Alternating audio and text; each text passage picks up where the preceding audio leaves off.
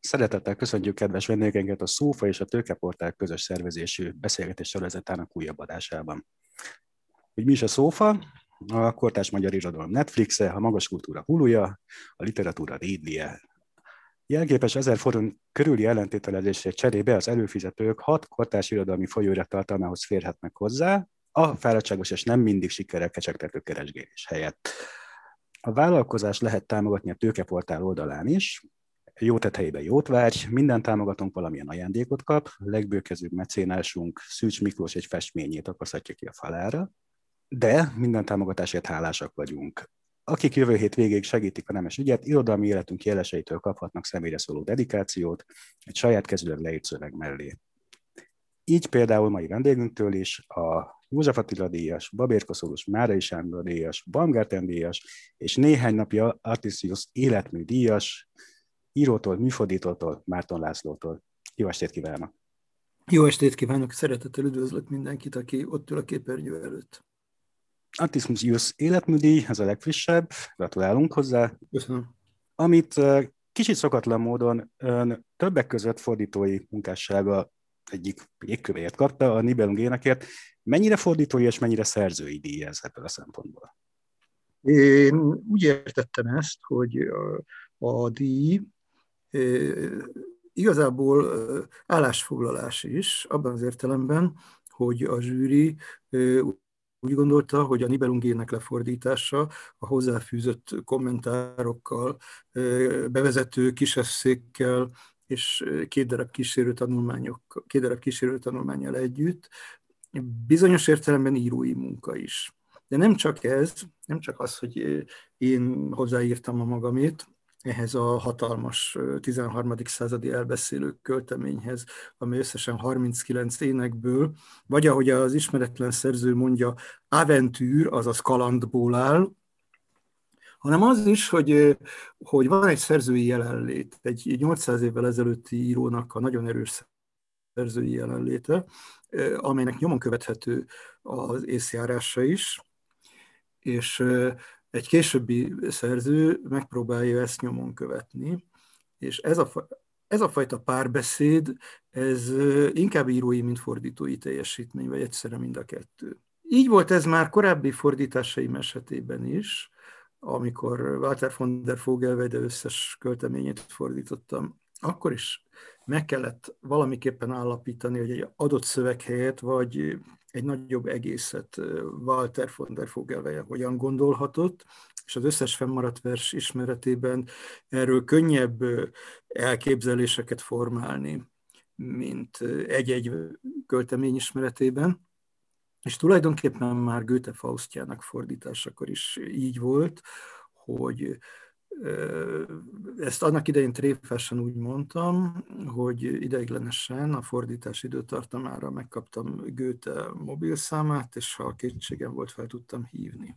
És akkor ő többnyire mondott is valamit. Ennyit az írói munkáról. Úgy gondolom, hogy bizonyos esetekben a az írás, a saját művek létrehozása és a műfordítás nagyon nehezen vagy egyáltalán nem választható külön. Nyilván szakszövegfordítás esetében nem ez a helyzet, meg a kortás irodalomban is vannak olyan esetek, amikor nagyon élesen külön válik ez a kettő. Én mindig is arra törekedtem, és az utóbbi időben még inkább erre törekszem, hogy ez legyen úgy szólván egy és ugyanaz ez lenne ez a bizonyos filológiai fordításnak nevezett eljárás? Lelkem lehet kötve ugyanis, hogy erre a témára feltétlenül kérdezzek rá, illetve mindazoknak a hozzám hasonlóknak, akik a fordítás szakmai mélységeiben kevésbé járatosak, inkább csak fogyasztók vagyunk, kicsit el tudjuk helyezni, hogy pontosan miért is igazán különleges és izgalmas ez a fordítás illetve hogyan helyezhető el az újabb fordítási trendekben. Ami hitányban eszembe jut, az Nádas Diádán két fordítása, az egyik lenne ugye az isteni színjáték, ahol lényegében a kötötte versformát félretette az érthetőség kedvéért, illetőleg a bánkban, ahol Katona József azt hiszem, mert maga korában sem feltétlen igazán könnyed és korszerű nyelvét fordította a mai használható színpadon éleképes magyarra. Igen, párhuzam jogos. Egyébként lehetne említeni Csehi Zoltán Ovidius fordítását is.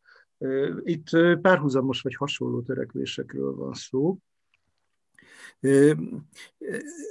Csak akkor, amikor egy fordító választ egy ilyen súlyos döntést, hogy például feladja a tercinát, lemond róla, ahogy ezt Nádasdi tette, és drámai jambusba írja át az isteni színjátékot, tehát rimtelen drámai jambusba akkor ennek messzeható konzekvenciái vannak. Nem egyszerűen arról van szó, hogy megkönnyíti a dolgát, hát a Nádas egy virtuóz verselő.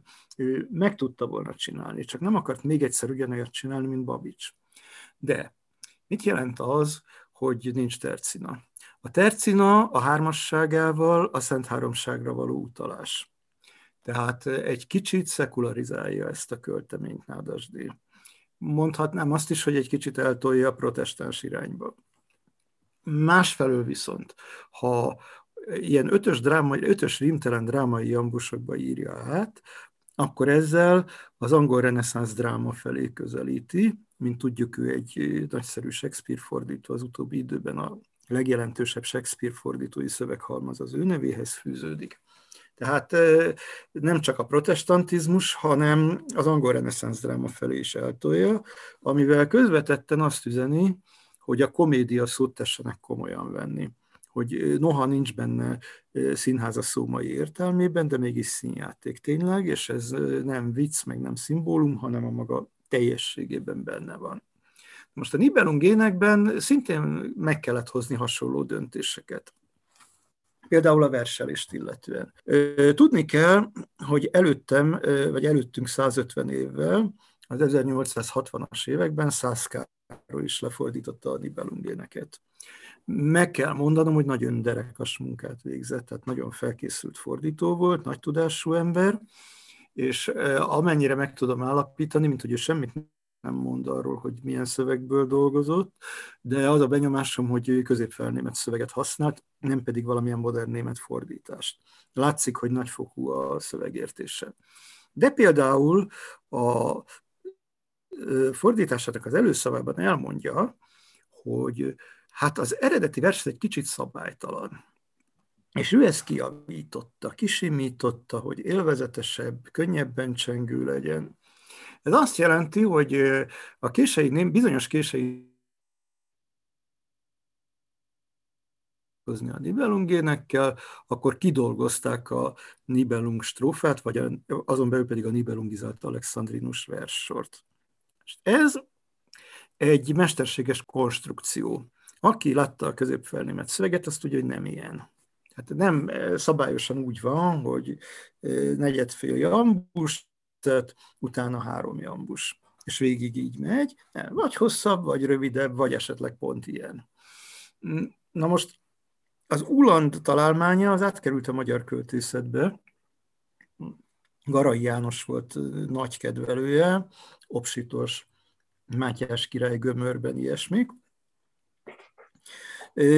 Aztán használta például Arany János is, eredetileg ebben a formában akarta megírni a Csaba trilógiát, de aztán rájött, mire a Buda haláláig eljutott, hogy a Toldiban használatos felező 12-es az jobb lesz neki.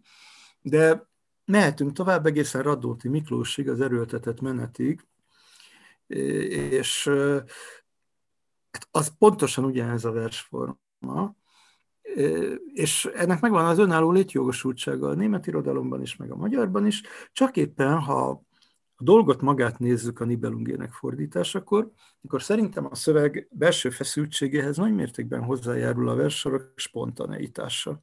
Hogy mondjuk nem háromjambus, ami hat szótag volna, méghozzá lehetőleg szabályosan rövid, hosszú, rövid, hosszú, rövid, hosszú, hanem hat helyett mondjuk csak négy, vagy nyolc.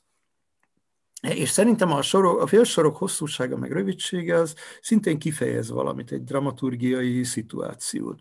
Ahogy Goethe-nél a Faustban legalább 25 féle versforma van, a második részben különösen sok.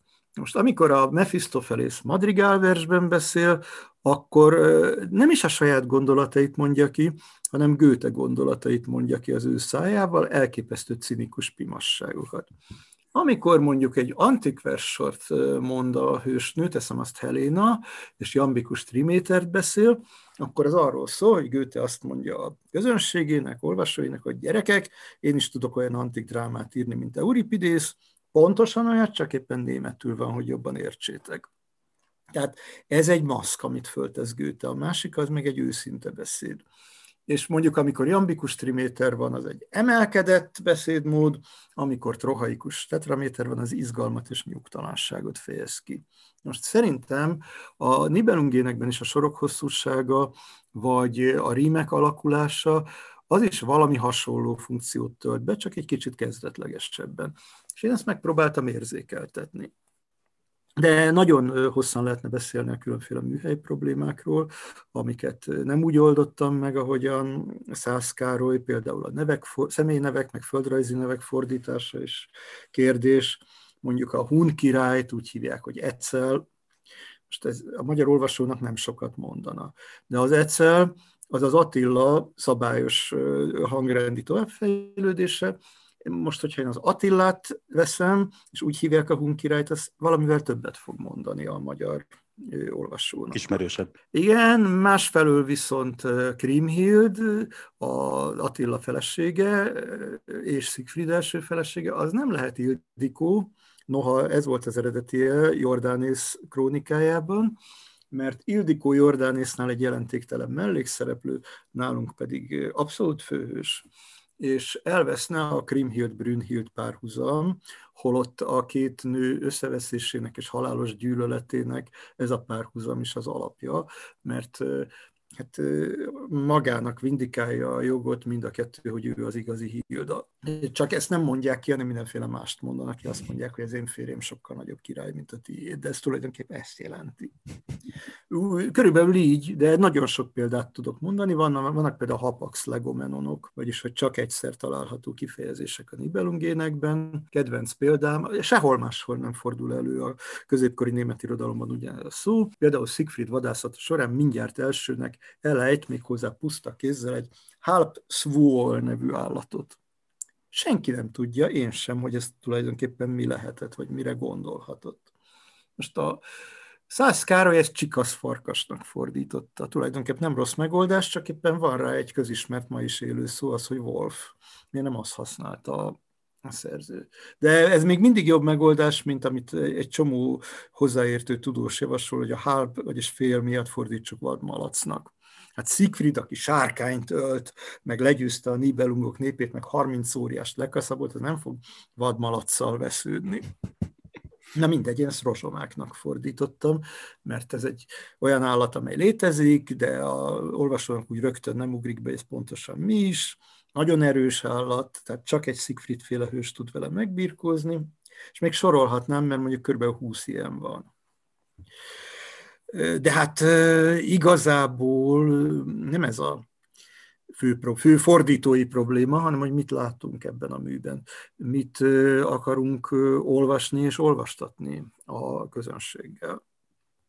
Hát azt akarjuk-e, amire a Szász Károly gondolt, az egy nagyon jó koncepció volt, hogy tulajdonképpen az Arany János a Csaba trilógiában ennek a folytatását írta meg, és ezek szerint az ismeretlen középkori szerző már előre, mintegy már előre látta, hogy Arany János majd Magyarországon magyarul meg fogja írni a folytatást, és ő az, ennek tudatában az előzményt írta meg.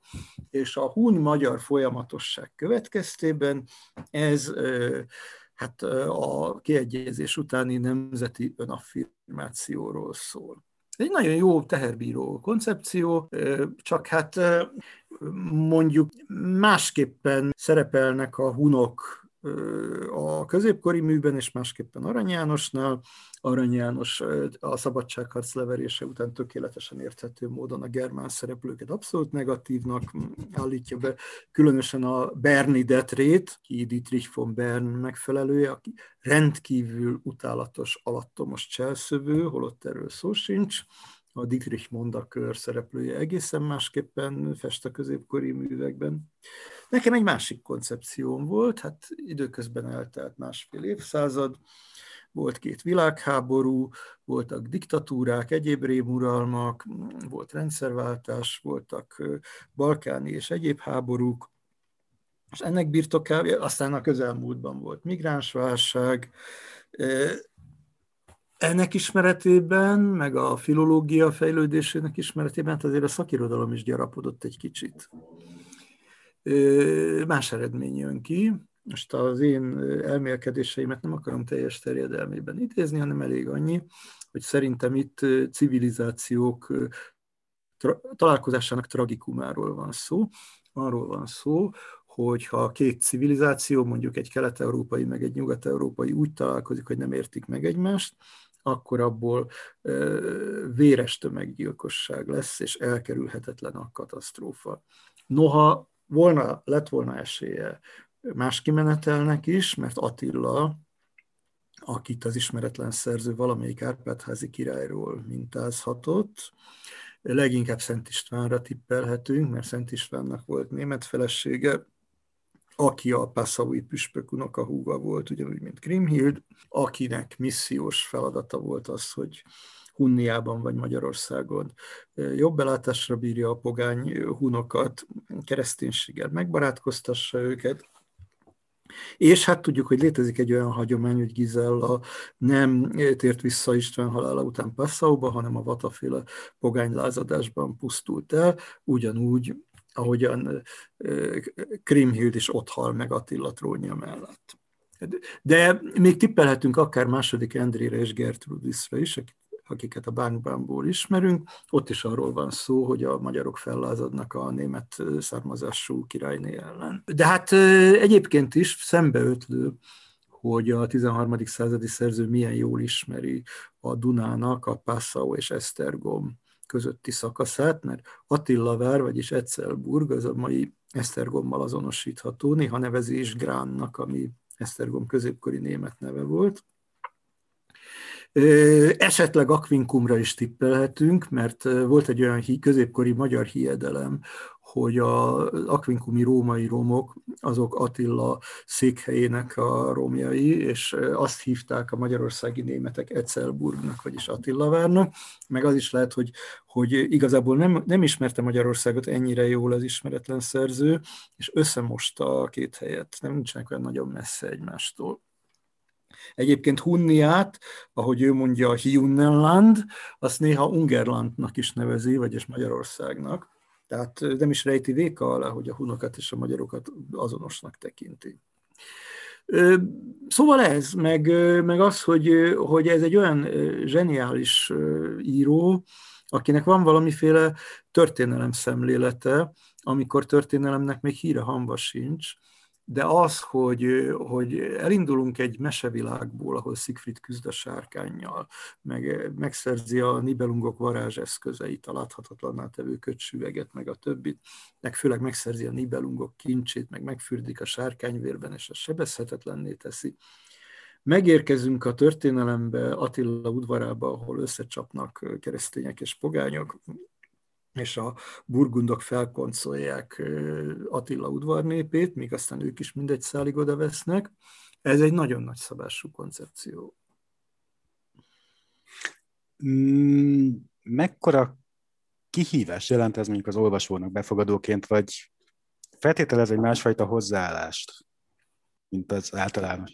Többek között azért írtam ennyi sok jegyzetet, meg minden kaland elé egy-egy bevezető tanulmányt, hogy megkönnyítsem az olvasó dolgát. Tehát ami nem magától értetődő, vagy nem könnyen érthető, azt én megpróbálom megmagyarázni. Mert ez nem egy nagyon bonyolult vagy ezoterikus mű. Ez egy nagy sodrú történet.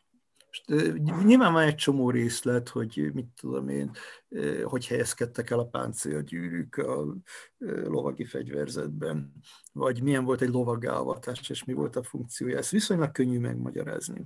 És én nem is takarékoskodtam a magyarázatokkal. És olyan visszajelzések jöttek azoktól, akik nekiálltak olvasni, hogy aki egyszer elkezdi, ez nem tudja abba hagyni, és többen a meglepetésnek is hangot adtak, hogy ez az avitnak hit, meg porosnak, meg hát a múlt lomtárába valónak, muzeálisnak gondolt irodalmi alkotás mennyire élő, és hát az indulatok eleven ábrázolásával milyen magával ragadó. Egyébként hát azt gondolom, hogy, hogy ez a korszak, a 13. század, az egész Európában az irodalom egyik virágkora volt, és a német irodalomnak különösen, és itt tényleg igazán nagy alkotók működtek. Walter von der Vogelweide is, aki az autofikciós eljárás révén hat ma nagyon modernnek, Gottfried von Strasbourg, aki a Tristan és Isolda regényében a modern lélektani regény előzményét írja meg, végülis mégiscsak egy házasságtörés története, rengeteg csalással, hazugsággal, színleléssel, és mégis ezeket a csaló-hazudó színlelő feleket állítja be rokonszenvesnek a szerző. És ugyanígy egyébként van egy fura paradoxon a Nibelungénekben is, hogy Siegfried a, az első résznek, a Siegfried halála című résznek a főhőse, és ő az abszolút pozitív szereplő itt. Tehát hihetetlen sok jó tulajdonsága van, erős, bátor, önzetlen, és még sorolhatnám. És Hagen az abszolút negatív hős, aki aztán hátulról ledöfi Siegfriedet. Újraindítás most? Inkább később egyes jelenleg terjedő konspirációs teóriák szerint Bill Gates okozta a koronavírust, hogy ennek segítségével 5G csipeket ültessen belénk. Ennél sokkal súlyosabb bűnének tartom a Windows frissítési megoldásait. Kis türelmüket kérjük, hamarosan folytatjuk. Elnézést kérünk a kis technikai bakiért. Konkrétan elszállt a gép akkor úgy tűnik, hogy nem csak a Nibelungok, hanem Murphy is jelen van a beszélgetésben, de mi nem adjuk fel. Egy picit más téma felé evezve, ha már díjaknál tartottunk, van önnek egy Baumgarten díja is, ami azért érdekes és izgalmas a szófa közösségének szempontjából, mert az is egyfajta civil kezdeményezésként tulajdonképp civil, a mindenkori hatalomtól független mecenatúra eh, kereteiben jött létre, és önről tudható, hogy a szófa ügyének eh, támogatója. Miért fontos az, hogy eh, a kultúra és az irodalom terén a civil kurázsi, illetve az anyagi függetlenség megjelenjen? Hát ez eléggé evidens, mint ahogy a kultúra és azon belül az irodalom nem tud fennmaradni mecenatúra nélkül. És nyilván, ha volna egy fizetőképes nagypolgári réteg, vagy ha feudalizmusban élnénk, és volnának hatalmas földbirtokokkal és óriási kincsekkel rendelkező nagyurak, akkor nem volna szükség mondjuk önerőből létrejövő mecenatúrára. Walter von der Vogelweide költészete nagyobb részt, legalábbis a közéleti része arról szólt, hogy egyik nagyúrtól ment a másikhoz, előadta a repertoárját, kapott pompás ruhákat, meg pénzt, majd amikor már megunták, akkor mehetett tovább a következő nagyúrhoz. És mint hogy nagyon sok fejedelemség volt, elég sok helyre mehetett, de hogy nagyon sok bosszúság érte őt közben, hogy nem mindig kezelték méltó módon, ez is biztos. Vagy gondoljuk meg azt, hogy Csokonai Vitéz Mihály Orci Lőrinc születésnapjára milyen verseket rögtönzött, egészen pompás verseket, de nem csak azért, mert annyira szerette Orci Lőrincet, hanem mert szeretett volna ebédelni másnap. Most Nyilván kicsit más volt a helyzet a két világháború között, amikor a könyvkiadásnak, meg a nyomtatott sajtónak nem volt számottevő konkurenciája. És akkor egy író nem annyira a saját könyveiből, de például újságírásból meg tudott élni. Ma már ez nem így van, egy bizonyos országokban jól működő állami mecenatúra van, és van az államnak egy olyan elfogadható kultúrpolitikája, amely a tehetségeket támogatja. Itt is fontos, ilyen esetekben is fontos, hogy, hogy ezt a támogatást magán mecenatúra is kiegészítse.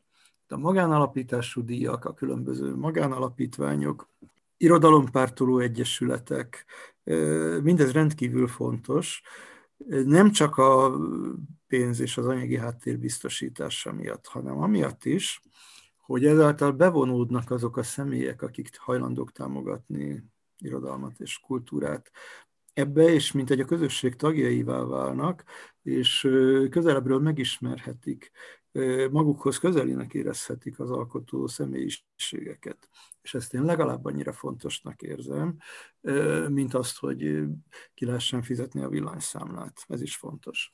De az, hogy ilyen módon egy írónak több olvasója legyen, esetleg ezek az olvasók még ajánlják is az illető szerzőnek a művét ismerőseiknek, ez az irodalom informális terjedésének és életben maradásának egyik esélye.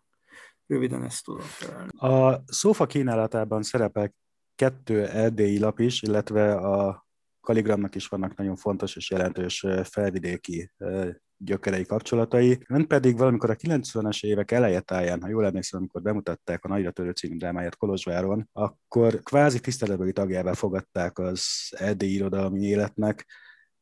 Miért fontos az, hogy rálássunk a kortárs erdélyi irodalomra, illetve mennyit tudunk erről egyáltalán ön tapasztalatai szerint? Hát erre több mindent lehetne mondani. Egyrészt az, hogy szerintem nincs olyan, hogy kortárs erdélyi irodalom, illetve van, de ugyanolyan sokrétű és sokszínű, mint a magyarországi. Mert nyilván egy nagyváradi közeg, amely szintén elég erős, az egészen másképpen működik, mint a kolozsvári, vagy mint a marosvásárhelyi. És nagyon különböző szellemi műhelyek is vannak hát a Marosvásárhelyi látó az nagyon más, mint a Székelyföld. Mind a kettő érték. És mind a kettő más, mint a korunk. De természetesen nem csak Erdély, illetőleg a romániai magyar irodalom van, tegyük hozzá a rendkedvéért, hogy a romániai magyar irodalom egy része az nem tartozik szorosan Erdélyhez, hanem kelet, egykori Kelet-Magyarországhoz, Parciumhoz tartozik. De hát a, a szlovákiai magyar irodalom is nagyon fontos, meg a vajdasági is. Ezekről nekem vannak elképzeléseim, azt kell mondanom, hogy, hogy Kárpátaljáról kevésbé, azt nem sikerült kiépíteni. De az az igazság, hogy, hogy amennyire én nem vagyok híve a politikai irredentizmusnak, annyira fontosnak tartom, hogy odafigyeljünk egymásra a határon innen és túl hogy lássuk, hogy odaát élő pályatársaink, velünk egy idősek, nemzedéktársak és fiatalabbak hogyan dolgoznak, hogy milyen problémák foglalkoztatják őket, milyen belső vitáik vannak, és meg tudjuk-e érteni, és hozzá tudunk-e szólni. Most, valóban egyébként eléggé már a 80-as években is elég sokat jártam Erdélybe, és csak ugyan a 90-es évek elejétől kezdve elég sok irodalmi kapcsolatom is volt, és ez, ez azóta is van. Meg, meg elég sokat publikálok is ezekben a folyóiratokban. Amúgy meg a Csíkszeredei Bukártnál lesz egy közös könyvem Bala Árpád fotóművésszel. Ez mihelyt a körülmények lehetővé teszik, meg fog jelenni. Úgyhogy én szerintem az a jó, hogyha van egy ide-oda való átjárás, és, és egy adott közeg nem zár nem zárja az ajtót önmagára. És ebben az értelemben, amióta nincs nagyon szigorú útlevél ellenőrzés, meg motozás a vámhivatalban, azóta én nem látok olyan óriási nagy különbséget a között, hogy elmegyek a, mondjuk a Debreceni Egyetemre felolvasni, vagy a Szeged, Szegedre a könyvbemutatót tartani, legfeljebb egy kicsit nagyobbak a távolságok. De amíg az ember bírja erővel, addig nagyon jó elmenni egy másik közegbe, és hát mesélni arról, ami, amit éppen tudok ami engem éppenséggel foglalkoztat. És elég sok mindenről tudok beszélni, és arra törekszem, hogy aki eljön ezekre a rendezvényekre, az ne bánja meg. Ami aztán a dolog informális része, azt is el kell mondani, hogy aztán vannak a beszélgetések. Hajnalig tartó beszélgetések, és ezen közben nagyon sok mindenre fény derül. Emberi sorsokra is, meg nézetekre is, meg véleménycserékre is mód van. Szóval egyszerűen csak ez egy eleven transfer, kulturális csereszolgálat, és ezt érdemes csinálni.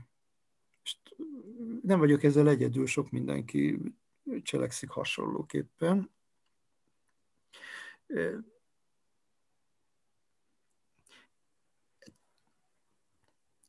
Szóval nekem az odaáti olvasók is fontosak, és kezdenek lenni, vagy hát egy ideje már vannak is.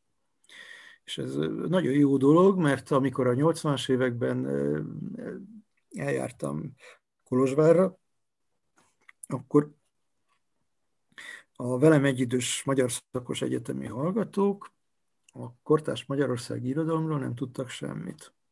Hát, hogy ezek üres nevek voltak. Nekem egyébként az volt a nagy iskola, hogy, hogy el kellett olvasni mindenféle ott fontos, de Magyarországon nem ismert határon túli szerzőt. Hát mondjuk Sütő András az persze ismert volt. De mondjuk a Sütőnek volt egy nemzedéktársa, Szabó Gyula, aki a sátán labdáit írta, ő már nem volt Magyarországon ismert, pedig volt olyan jó író, mint Sütő vagy még, még Szilágyi István se volt ismert Magyarországon, hogy igazából a kőhull lapadó kút, kútba eljutott, de a többi könyve nem.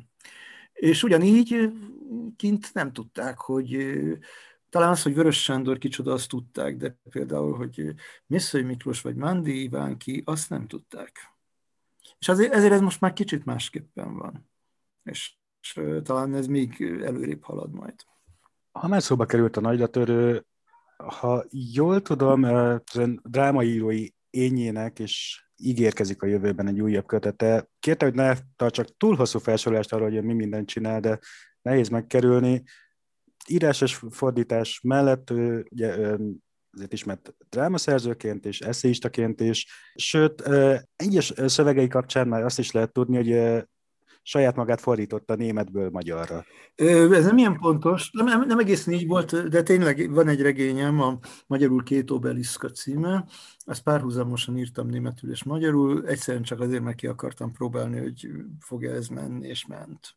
És akkor ez párhuzamosan jelent meg Ausztriában, és a Kalligramnál Budapesten 2018 májusban de nem tudnám önmagamat fordítani, ilyen ambícióim nincsenek, hanem tényleg németül megírtam, és aztán pár fejezetet, és akkor utána kidolgoztam a magyar verziót. De csak ugyan a 90-es évek első feléig, 80-as évek közepétől eléggé sok drámát írtam, ezek között az utolsó volt a Nagyra Törő című dráma trilógia. Ennek első részét bemutatták Kolozsvárot 1992 végén. Akkor volt az Erdélyi Magyar Színjátszás 200. évfordulója, és volt egy meghívásos drámapályázat, és annak az első díját nyerte meg. Hozzáteszem a teljesség kedvéért, hogy Tónai Ottó Könyök Kanyar című drámájával közösen. Akkor ott ez az előadás lement néhányszor, Parászka Miklós rendezte, nagyon kalandos körülmények között zajlottak a próbák, ezt most nem mesélem el, mert hosszú volna. És akkor mondjuk lement 30-szor az évad végéig. És aztán se kép, se hang, sehol semmi.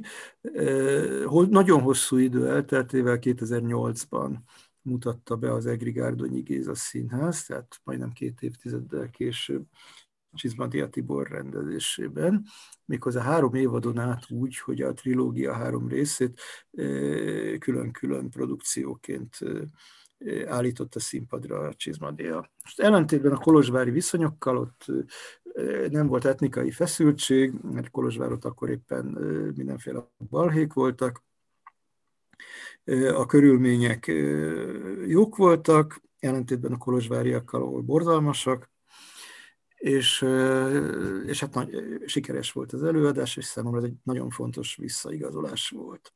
Aztán a színházba visszatérésemet nagyban segítette a Katonai József Színház 2015-ös Faust bemutatója Schilling Árpád rendezésében. Ez is két külön produkció volt az első és a második rész, és a Schillinggel való közös munka az nekem rengeteg inspirációt adott. És hát utána még megemlítendő az, hogy a Székesfehérvári Vörös Marti Színházban Horváth Csaba színre állított egy régi darabomat, a Kármen című munkát, amely Méri Mély kisregényéből készült adaptáció volt.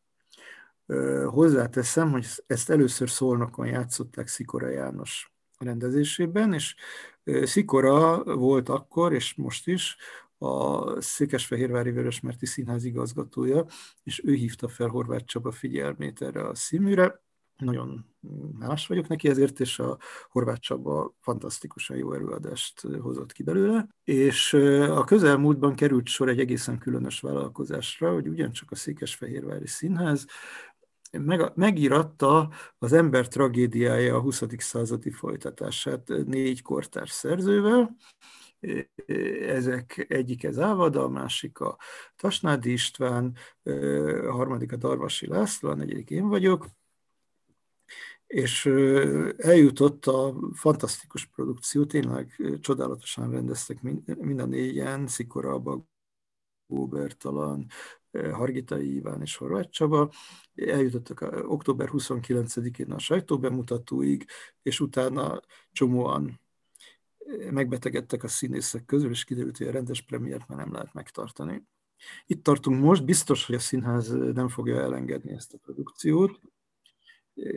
Mihelyt beoltják az egész társulatot kétszer, nem, nem kell attól félni, hogy, hogy, hogy mihelyt leveszi a maszkját egy színész, akkor megfertőzi a többit, akkor ez színpadra fog kerülni. Szerintem annyi sok munka van benne, méghozzá nagyon kiváló munka van benne. És közelesen meg megjelenik a Bátor Csikó című eh, drámakötet, benne három drámával. Ezek ebben a formában nem voltak még olvashatók. Úgy kíváncsi vagyok, hogy milyen lesz a fogadtatásuk. Például a Götétől nem azt lehet megtanulni, és a Faustól, hogy kell írni egy olyan történetet, ahol egy tudós szerződést köt az ördöggel. Ez nem érdekes. Azt kell megtanulni Götétől, hogy azt lehet, hogy ha az ember kudarcot vall egy művével, és nem tudja befejezni, akkor ne adja fel, hanem később vegye elő megint. És ha akkor sem megy, akkor vegye elő harmadszor is, vagy negyedszer is, a Faust nagyjából így jött létre. És én ezt a rendkívül fontos tanulságot hasznosítottam is, mert az egyik dráma, a római hullazsinat, ez 40 év alatt jött létre, tavaly előtt tudtam befejezni, noha 19 éves koromban írtam meg az első változatát, és ha nem fordítom le a Faustot, akkor, akkor nem vettem volna a bátorságot, hogy újra neki rugaszkodjam. A Bátor Csikót, a címadó mesejátékot, azt viszont úgy emlékszem, hogy három hét alatt egy húzamban megírtam, és csak a befejezés hiányzott, azzal nem voltam megelégedve, de most már a befejezés is pont olyan, ami ennek lennie kell. És ennek részleteit megint hosszú volna elmesélni. De megvan. A harmadik darab az, az középütt van, a Demosthenész, vagy az aténi állam bukása. Azt már a 2000-es évek elején megírtam olyan formában, hogy lehozta a Színház című lap a mellékletében, tehát az, az közlésre alkalmas volt. Pár dologgal nem voltam megelégedve, és aztán amikor újra hozzányúltam, akkor rájöttem, hogy nem is kicsit, hanem nagyon át kell írni, és ezt meg is tettem. Ez most a legközelebbi projekt. De mm, korrektúra van belőle, úgyhogy ugrásra készen áll, csak az kell, hogy legyenek élőkönyves rendezvények. Reméljük most be hamarosan. Jön is túl van a második oltáson, úgyhogy ön hát, nem múlik, nem. gondolom. Én készen állok. Reméljük lassan sor kerülhet rá. Volt önnek egy viszonylag jelentősnek mondható kritikusi, eszéista életmű is, különösen a Holmi környékén, ha helytállók az információim. Ezen a téren most mennyire aktív? Van esetleg várható itt valami új kalandkeresése, meg gondolom a Nibelung mint egy 2000 strófája után esetleg kikapcsolódásként foglalkozna mással is, vagy lehet, hogy tévedek? Hát ez két nagyon különböző kérdés. Valóban volt egy időszak, amikor nagyon sok kritikát, meg könyvrecenziót írtam. Nem csak a Holmiba, hanem a jelenkorba, az Alföldbe, meg az élet és irodalomba is, és más helyekre is, de túlnyomó részt ezekbe. Akkor ez nekem fontos volt, hogy én íróként is el tudjam, mond, el tudjam mondani írótársaimról, hogy mit gondolok róluk. Nagyon hamar megtanultam, hogy nem érdemes negatív kritikákat írni, nem is sokat írtam ilyet, hanem, hanem ha írok valamiről, vagy valakinek a könyvéről, akkor azért írom, mert érdekel. És ha érdekel, akkor nyilván vannak értékek benne. És ha valamivel szemben fenntartásaim vannak, vagy egy megoldást vitathatónak tartok, akkor a többihez képest mérlegelem. És ezt a technikát eléggé hamar kifejlesztettem. Első ilyen típusú recenzióm az csak ugyan a Holmiban jelent meg, a Bodor Ádámnak a Sinistra körzet című könyvéről, ahol megfogalmaztam mindenféle, nem is annyira kritikai észrevételeket, hanem hogy, hogy minek mi az ára egy narratív konstrukcióban. És ez még talán 92-ben jelent meg, és Bodor örült neki, aztán azóta eltelt 30 évben nagyon sokat beszélgettünk mindenféléről, és hát most már összesen tudom számolni, hogy ki mindenkiről írtam, néha egészen rövid odavetett párflekkes írásokat, néha meg nagyon alapos elemzéseket, és azóta se hagytam fel vele teljesen. Hát, például a Láng Zsoltnak a Bolyai műregényéről a műútba írtam egy elég hosszú recenziót, vagy a nálunk méltatlanul kevéssé ismert kiváló Szalai Zoltán nevű szlovákiai magyar írónak a Faustus kisöccséről írtam, most éppen a Szollát Dávidnak a Miszai Miklós monográfiájáról írok, ez az Alföldbe lesz. Szóval ezt se hagytam abba, csak most már nincs olyan sok időm rá, mint 20 évvel ezelőtt volt prózára? Saját szép irodalmi szövegekre? Azt kell mondanom, hogy van egy kész elbeszélés kötetem a Kalíramnál.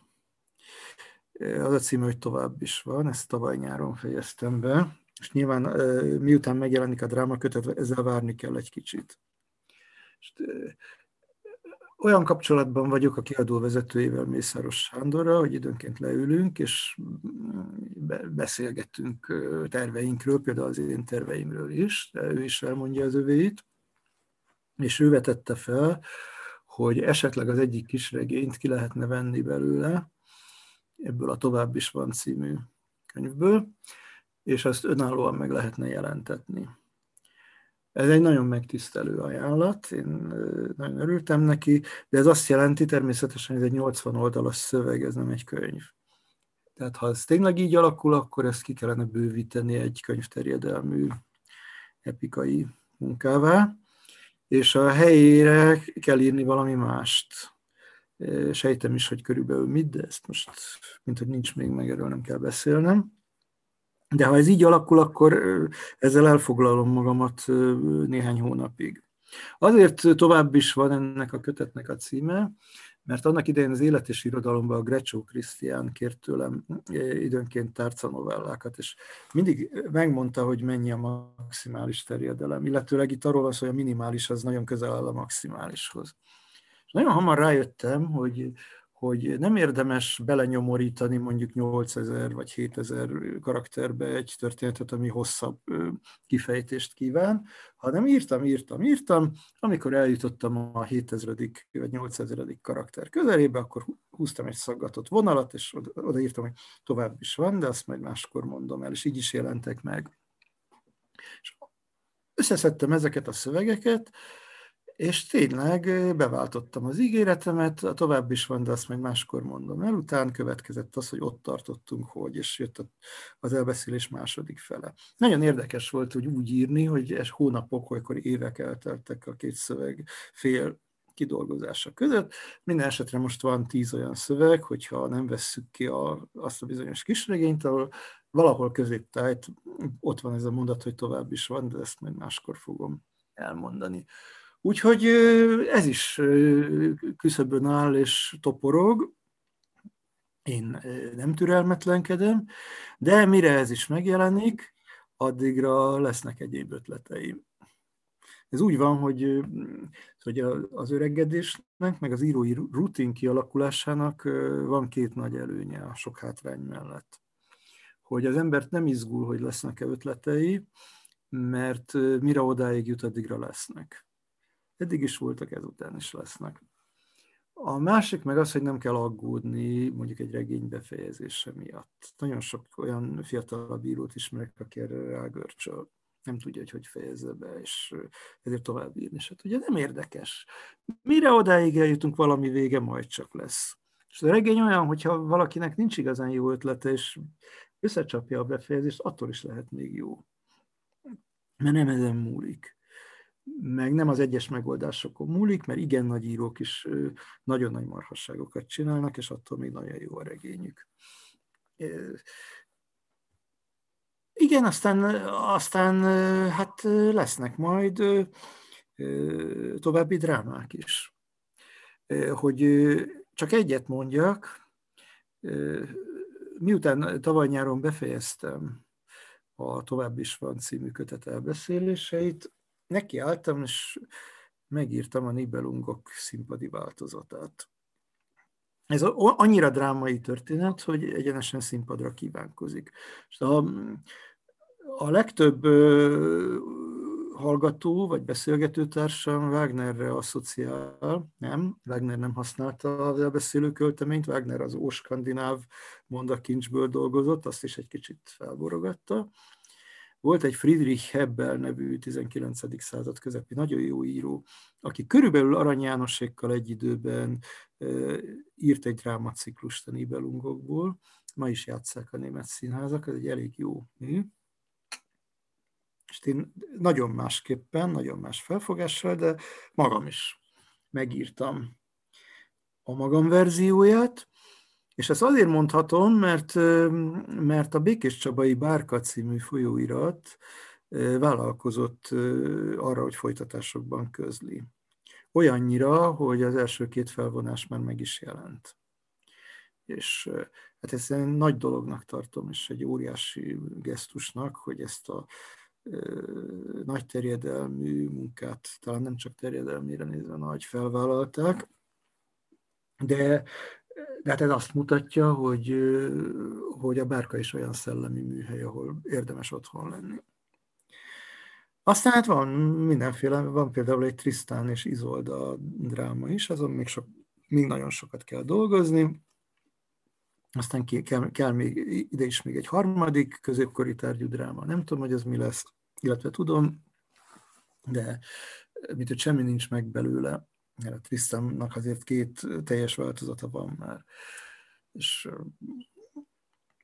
feltehetőleg képes leszek rá, hogy egy véglegeset létrehozzak. Ebből a harmadikból még semmi nincs meg, sőt, még nem is döntöttem el, hogy a lehetőségek közül mi legyen, de ez is előbb-utóbb létrejön. És szerintem, mire mindez meg lesz, addigra annyi idő eltelik, hogy feltehetőleg újra beszélgetni fogunk. Rajtunk nem múlik nagyon szívesen. Tehát tovább is lenne ugyan, de annyi lehetséges kérdés merült fel, hogy egyikbe sem merek most belemenni, ellenben majd visszatérünk rá.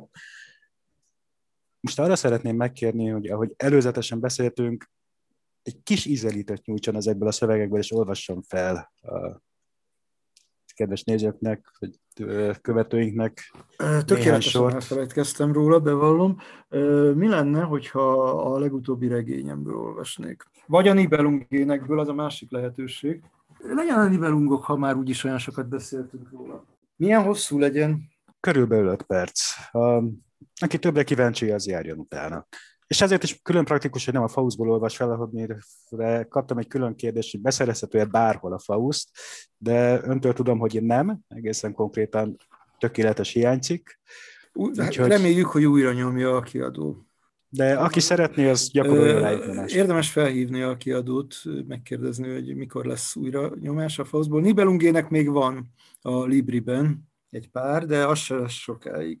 A vadászatból olvasok fel, a Vazgeni erdőben, ahol aztán Siegfriedet meggyilkolja Hagen, most azt nézzük, hogy milyen pusztítást visz végbe a vadállományban.